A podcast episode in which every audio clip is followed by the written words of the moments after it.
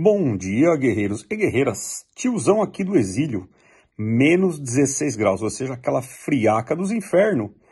E, portanto, para aquecer esse coraçãozinho de tiozão, vamos dar aquele like, vamos compartilhar, vamos comentar o vídeo, vamos dar o dislike também, mas vamos passar e fazer o canal crescer.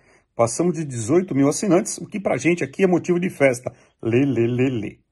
Bom, este vídeo é para comentar com vocês, como prometido, como era voar nos anos 80. Exatamente. O Zão começou profissionalmente nos bem no início dos anos 80, né? Em 81. Putz, horrível isso. Credo. Ah, de 81. Então, passei uma boa parte do meu tempo né, dentro de avião e voando pelo Brasil, aí, pelo mundo, nos anos 80. Inclusive fui promovido comandante nos anos 80. Pois é, faz tempo. Também sei. E era um mundo muito diferente. Bom, vamos começar por partes. Primeiro, não era um mundo, não era uma aviação diferente, era um mundo muito diferente. As coisas eram muito mais fáceis, as pessoas muito menos estressadas, o Brasil muito menos violento, as coisas muito menos controladas. Por exemplo, aeroporto quase não tinha finger. Você ia andando para o avião e voltava andando para o avião. Você passava pela sala AIS e tinha acesso ao pátio. Passageiros iam para a cabine, olhavam pouso, decolagem, acompanhavam o voo conosco. Tudo era muito menos controlado. Tudo, tudo era muito mais relaxado. Ah, tiozão, mantinha, não tinha celular. É, não tinha celular, mas pessoa podia andar na rua. Ah, tiozão, não tinha internet. É, não tinha internet, mas pelo menos eu podia né, encontrar meus amigos em Congonhas pessoalmente, não virtualmente, tomar um café e dar uma risada. Era mais perigoso voar nos anos 80, tiozão? Não, em termos de perigo, vou dizer para vocês que não era. Né? Os princípios do voo eram os mesmos e são os mesmos. Né? Só muda é, o pacote do hambúrguer, mas o sabor continua sendo pão, carne e se for cheeseburger, bota um queijinho nisso. Então isso não mudou. A infraestrutura era muito mais pobre. Por exemplo, quando o Tizão começou a voar, não tinha Guarulhos. Então você tinha São Paulo Congonhas, que era internacional e doméstico. Congonhas era internacional, sabiam disso? Pois é, tinha ali internacional. Né? E dali são conexões para o Galeão ou para Campinas, né? No caso da Varig para o Galeão, onde os voos saíam né, com os aviões maiores que Congonhas não comportava. Então a lógica, dinâmica, a dinâmica era completamente outra. Infraestrutura de bordo, é, equipamentos de bordo, né? Infraestrutura, equipamentos de bordo, né? Era mais pobreza? Sem dúvida era mais pobreza. O primeiro avião que jato que o tiozão voou, né, como comandante, usava a navegação Doppler, que eu brinco que é o inercial do Fred Flintstone, ou seja, era uma navegação da, pô, dos anos 50, baseada em radar Doppler, né? E não era uma coisa tão precisa. Ajudava? Ajudava muito. Você fazia VOR, fazia NDB, fazia aproximação visual, fazia arco DME, procedimentos que hoje são feitos de forma totalmente eletrônica, né? Você acompanha o programa, o computador, o avião faz, você fica lá olhando e conferindo se está certo. Na época era tudo feito na mão, na conta mesmo. Regulamentação de voo era extremamente diferente. Não tinha limite de pouso, nós trabalhávamos 6 por 1, ou seja, trabalhava 6 dias, folgava 1, mais 6 dias, folgava 1. Aí por aí ia. E o regime de trabalho era 13 por 11. Trabalhava 13 horas, folgava 11 horas. Exato. O tiozão fez voo que fazia 9 pousos no dia, 8 pousos no dia, 10 pousos no dia. E não morria, mas cansava. Né? Como as coisas eram muito mais fáceis, ou seja, as terminais eram menos é, lotadas e o voo era muito mais mecânico do que mental, o cansaço era diferente, era um cansaço físico, não um cansaço mental. Deu para entender? Ou seja, você agia muito mais de forma mecânica que de forma mental. Então, as coisas eram muito mais objetivas, menos subjetivas, o que proporcionava uma interação maior, você tu cansava menos. A coisa que eu tenho mais saudade dessa época, sabe o quê? As pessoas. A gente convivia, né, dentro da aviação, pelo menos na comercial, com um princípio chamado airmanship. Ou seja, todo mundo que é aviador é meu irmão.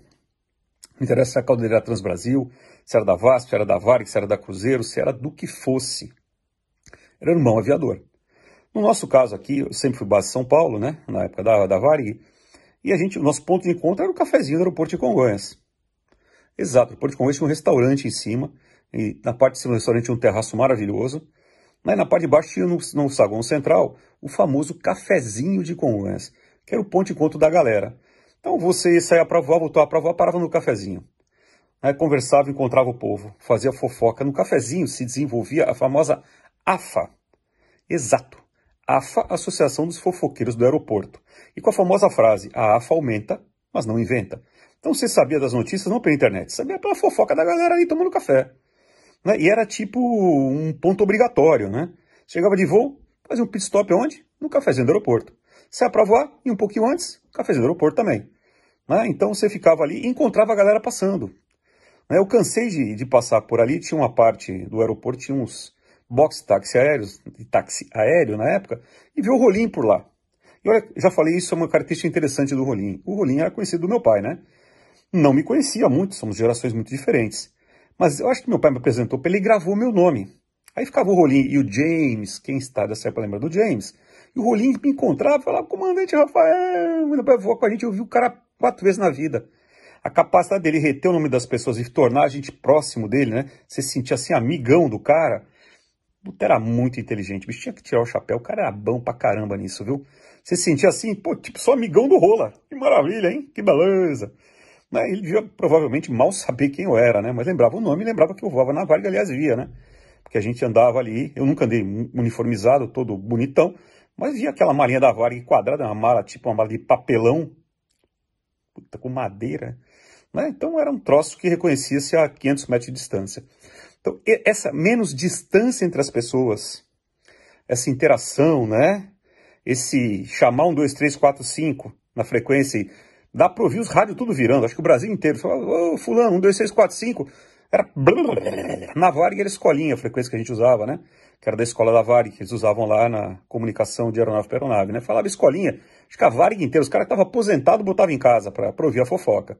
E aí, né, tinha muita conversa, muita zoeira, né, era o cara secando o pouso do outro, isso era uma coisa linda, né, você vê na final em Congonhas ali para pousar, né, e ficava aquela fila de avião para decolar.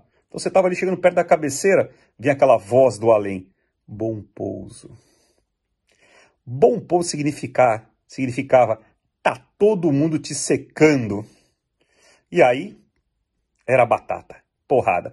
O cara falava bom pouso, era cagada, né? Ou então no voo, quando você dava operação para o copiloto, né, e deixava o outro colega voar, você olhava para o cara daquele sorriso e falava, pô, fulano, bom pouso.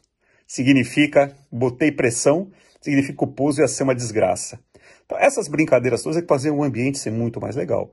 Né? A distância entre as pessoas era menor, as pessoas se ajudavam e não havia essa competição desenfreada, tipo, eu mato você para ganhar um metro para frente. Eu não sei se, como as relações hoje são muito mais virtuais e distantes, né, e o fato da gente estar tá sempre junto, é, e ali, de uma forma ou de outra, interagindo, nos fazia ter os limites muito mais respeitados, principalmente uma ética maior. Né? Foi um ano de, de ebulição no Brasil. Os anos 80 foram um ano de mudanças enormes. Né? Tivemos uma ditadura para a democracia, tivemos troca de moeda, tivemos um monte de coisa aqui né? que fez o Brasil mudar muito rápido. Se era melhor ou pior voar naquela época, fica muito difícil comparar. Eu sempre falo que era diferente. Se eu disser para você se era mais gostoso voar naquela época, com isso tudo que eu falei, era muito mais gostoso. O voo era muito mais curtido, as pessoas interagiam muito mais, as tripulações conversavam muito mais. Próprio, a própria dinâmica dentro do voo era muito mais agradável, né? Você interagia com as pessoas, fazia chaves compridas de 5, 6 dias voando com a mesma tripulação, e o pessoal acabava dando risada, batendo papo junto, saindo junto, comendo junto, voltando junto pro hotel e saindo para voar no outro dia junto. Era mais arriscado voar naquela época, tiozão? Não, sinceramente eu creio que não. Né? A dinâmica era muito mais simples, o ambiente era muito menos complexo do que é hoje, apesar da infraestrutura ser pior. Então eu creio que a gente tinha muito mais controle das coisas e, portanto, né, você conseguia fazer as coisas muito mais pensadas, vamos colocar dessa forma assim, né? E muito mais curtidas. Pô, por exemplo, vá para o norte, cara. Vá para o norte era do cacete. Tinha radar? Não tinha. A infraestrutura era uma merda? Era. Mas o pernoite era tão legal, o voo era tão legal, pousar e decolar era tão legal, você, nós passageiros embarcando, abrir janela, taxiar a janela aberta. Cara, era outra pegada, né? Tem que contar uma outra coisa também. O tiozão era bem moleque, né? E quando você é garoto, né, novo, numa posição legal, numa empresa legal, num avião legal, se der um chute no seu joelho, você dá risada, dá uma bico na sua cara, você acha graça mas ganhava muito bem também na época. Especialmente na Varig, eu vou falar pela Varig que eu fui, a gente tinha muito respeito, né? Você era muito respeitado e sua decisão era decisão tomada, ninguém te questionava. Então isso dava muita autonomia para todos nós e tornava o ambiente de voo ainda muito mais legal. É, essas memórias ficam, os amigos ficam, muita gente já se foi, mas se puder buscar um, alguns valores que ficaram lá atrás, ia fazer tão bem hoje em dia, né? Esse resumo do tiozão, anos 80, é nós, estamos junto. Simbora, dá like, compartilhar.